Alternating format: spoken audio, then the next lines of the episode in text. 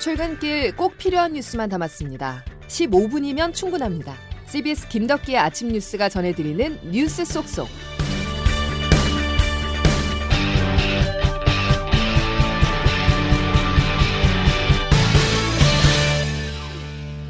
여러분 안녕하십니까? 7월 첫날 김덕기 아침 뉴스입니다. 하늘에 구멍이 뚫린 것처럼 이틀 동안 물폭탄이 쏟아졌습니다. 지금은 소강 상태에 접어들었지만 중부 일부 지역에 최대 300mm의 비가 내려서 잠기고 고립되고 침수되는 피해가 발생했는데요.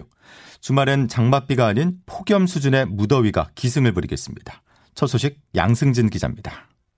밤사이 장마 전선이 북한 쪽으로 이동하면서 장맛비가 소강 상태를 보이고 있습니다. 오전 0시 이후 침수로 통제됐던 대부분 도로의 통행이 재개되면서 서울 시내 출근길 교통은 비교적 원활한 편입니다. 다만 잠수교는 높아진 수위로 인해 출근길 보행자와 차량 통행이 전면 통제되고 있습니다. 이틀 동안 250mm 안팎의 폭우가 쏟아진 중부지방에는 오늘까지 120mm 이상의 비가 더 내릴 전망입니다. 늦은 오후부터 비가 잦아들면 주말부터는 전국에 폭염이 시작됩니다. 기상청은 내일과 모레 강원도 일부 지역을 제외한 전국에 열대야와 폭염이 기승을 부릴 것으로 내다봤습니다. 7월 2일부터 3일 주말 동안에는 폭염과 열대야가 기승을 부린다. 많은 양의 비 이후 뜨거운 열기에 대한 대비도 필요해야 보인다. 낮 기온이 오르면서 일부 중부 지방에도 폭염특보가 확대되거나 강화되는 곳이 있겠습니다. 어제 강원 남부와 충청 이남 지방에는 폭염특보가 내려졌고 제주동 일부 지역에는 때일은 열대야 현상이 이어지고 있습니다. CBS 뉴스 양승길입니다. 오늘 오전 7시 현재 접경 지역인 경기도 연천군의 군남댐은 유입량이 조금씩 줄어들면서 수위도 계획 홍수위인 40m에 못 미치는 27m 수준으로 계속 낮아지고 있습니다. 북한의 무단 방류 피해 우려도 줄어들고 있는데요. 정부는 다만 북한이 이번 집중호우로 임진강 상류인 환강댐 수문을 열고 방류한 것으로 보이는데 우리 측의 요구에도 사전 통지하지 않은 것은 유감이라고 밝혔습니다. 폭우와 이른 폭염이 이어지면서 또다시 물가가 걱정입니다. 수입뿐만이 아니라 국내에서 생산된 상품들도 줄줄이 오르고 있는데요. 여름철 물가가 6% 이상 오를 수 있다는 정부 예측도 나왔었죠. 통계청 자료를 보면 올해 1분기 4인 가구가 지출한 식비는 월 평균 110만 원에 육박했습니다. 지난해 같은 기간보다 10% 정도 올랐는데요. 이런 이유로 내년도 최저임금이 계속해서 논란입니다. 노동계는 임금 인상분이 물가 상승에도 미치지 못해 삭감이라고 주장을 하고 있고 노동계는 올려줄 여력이 없다면서 맞서고 있습니다. 보도에 장규석 기자입니다. 내년도 최저임금화는 시간당 9,620원, 노동계는 사실상 임금 삭감이라고 반발하고 있습니다. 실질적으로 어, 물가 인상률에도 못 미치는 실질 임금이 삭감되는 최저임금 불만이 올여름 노동자 투쟁, 하투의 동력을 끌어올릴 걸로 보고 있습니다. 영세 소상공인 자영업자들도 절박하긴 마찬가지입니다. 어제 한 소상공인 단체는 인건비마저 오르면 더 버틸 수 없다며 장대비를 뚫고 집회를 강행했습니다. 비판한다. 비판한다. 비판한다. 월급만 빼고 다 오른 노동자, 고물가에 내몰린 소상공인과 자영업자, 그야말로 을과 을의 전쟁을 점화시킨 데는 최저임금 결정 구조가 한몫했다는 지적이 나옵니다. 올해도 노동자, 사용자 측 위원들이 집단 퇴장한 가운데 공익위원들이 최저임금을 최종 결정하는 고질적 대립구도가 재현됐습니다. 게다가 이번에는 공익위원들이 노사가 각각 최초 요구안을 제시한 이후 불과 두 번 회의 끝에 곧바로 최종 결정에 들어갔습니다. 정부와 기관의 물가 상승률 전망치가 계속 높아지자 더 높은 물가 전망이 나오기 전에 서둘러 결정을 내린 게 아니냐는 의혹도 제기됩니다. 이렇게 갈등 조정 절차도 제대로 없이 지난해 적용했던 계산식을 내세워 밀어붙이기식으로 결론을 내면서 양측의 불복을 자초했다는 지적도 나오자 이제는 최저임금 결정 방식 자체를 개선해야 한다는 목소리도 커지고 있습니다. CBS 뉴스 장규석입니다. 더 이상 허리띠를 졸라맬 수 없다는 노동계는 내일 머리띠를 두릅니다. 민주노총은 서울 도심에서 대규모 집회를 예고했는데요. 내일 서울시청역 인근 서울광장에 6만 명가량의 노동자들이 직결을 한 뒤 용산 대통령 집무실과 가까운 삼각지 로터리까지 행진이 예정돼 있습니다. 사흘간 16건의 외교 일정을 소화한 윤석열 대통령이 오늘 오전 귀국합니다. 이번 나토 정상회의를 요약한다면 나토의 러시아 중국 견제에 발 맞추고 한미일 안보 협력을 복원했다는데요. 다시 말해서 앞으로 중국, 북한과 어떻게 관계 설정할지가 숙제로 남았습니다. 이정주 기자가 보도합니다. 3박 5일 동안 스페인 순방을 마치고 어젯밤 귀국길에 오른 윤석열 대통령은 오늘 오전 서울공항에 도착합니다.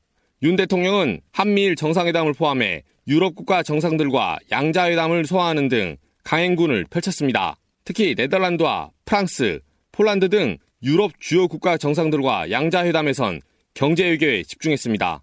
반도체 산업 강국인 네덜란드와는 반도체 공급망을, 프랑스는 원전 기술, 폴란드엔 방위 산업 등 사전 맞춤형 전략을 준비한 겁니다.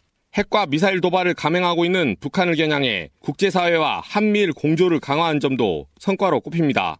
북한의 핵미사일 위협이 고도화되고 국제정세 불안정성이 커진 상황에서 한미일의 협력의 중요성은 더욱 커졌습니다. 나토 회원국 등 서방 국가들과는 결속을 다졌지만 대중국 외교는 딜레마에 빠질 수 있어 또 다른 과제를 남겼다는 지적도 나옵니다. 북한의 위협에 대응한다는 명분으로 일본이 군사적 재무장을 시도하는 듯한 움직임을 드러낸 부분은 한일 관계 복원 과정에서 논란이 될 것으로 보입니다. CBS 뉴스 이종주입니다. 선행지수인 주가가 가장 먼저 움직였습니다. 2분기 마감 날인 어제 코스피는 하락하면서 2330선을 기록했는데요. 주목할 부분은 화장품과 여행 관련 주가의 급락이었습니다. 윤석열 정부의 탈중국 선언과 무관하지 않다는 분석입니다. 장성주 기자의 보도입니다. 어제 코스피가 1.9% 떨어지며 다시 연저점인 2300선에 바짝 다가섰습니다. 특히 중국 소비에 민감한 대표 종목들의 주가가 줄줄이 급락했습니다. 패션 기업 FNF 주가는 7% 넘게 떨어졌고 화장품 기업 아모레퍼시픽도 6.5% 하락했습니다. 이 밖에 면세점과 엔터테인먼트 관련 종목도 코스피보다 큰 하락폭을 기록했습니다. 지난 20년간 우리가 누려왔던 중국을 통한 수출 호황의 시대는 끝나가고 있습니다. 최상목 대통령실 경제수석의 이 탈중국 발언이 결정타라는 분석이 나옵니다. 우리 경제는 수출의 25%, 수입의 23%를 중국에 의존하고 있는 상황. 특히 반도체와 배터리 등 우리 핵심 산업의 주요 원자재인 구리, 알루미늄, 아연 등의 중국 수입 비중은 평균 67%로 절대적입니다.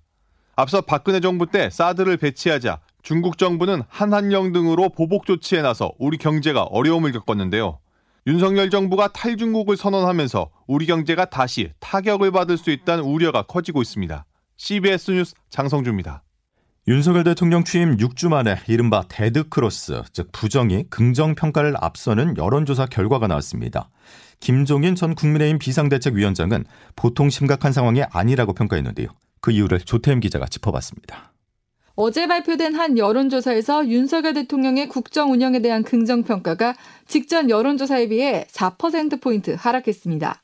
엠브레인 퍼블릭 등 4개 여론조사 업체가 지난 27일부터 사흘 동안 만 18세 이상 남녀 1,002명을 대상으로 진행한 전국 지표조사에 따르면 윤 대통령이 국정 운영을 잘하고 있다고 평가한 응답자의 비율은 45%로 6월 첫째 주 54%를 기록한 후 지속적으로 하락하는 추세입니다. 취임 두 달도 채 되지 않은 상황에서의 지지율 하락세에 여권에서도 우려의 목소리가 나옵니다. 김종인 전 비상대책위원장은 KBS 라디오에 출연해 현 상황에 대해 심각하다고 진단했습니다. 정부 지금 출범한 지가 지금 한 달 한 20일 정도밖에 안 되는데 보통 심각한 상황이 아니라고 생각을 해요.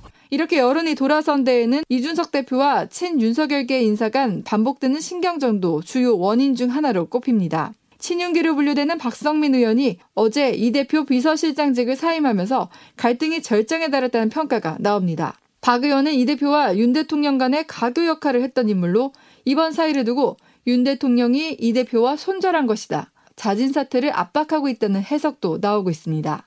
앞서 언급한 여론조사의 자세한 내용은 중앙선거 여론조사 심의위원회 홈페이지를 참조하면 됩니다. CBS 뉴스 조태임입니다. 7월 1일인 오늘은 민선 8기 지방정부가 출범합니다. 수도권 광역단체장 중 유일하게 민주당 소속으로 당선이 되면서 잠룡 반열에 오른 김동연 경기지사의 행보가 주목되는데요. 윤철원 기자가 취재했습니다. 김동연 경기도지사는 수도권에 내는 집중호우로 오늘 예정된 취임식 일정을 모두 취소하고 잠시 뒤 9시쯤 도청 재난안전상황실을 찾아 피해 상황을 점검하는 것으로 첫 일정을 시작합니다. 진정성 가지고 겸손하게 새로운 장을 여는 기분으로 하도록 하겠습니다. 도민을 섬기는데 진심을 다하고 처음 임하는 지방행정 앞에 겸손함과 새로운 장을 열기 위해 익숙한 것들과 결별하겠다는 의미입니다.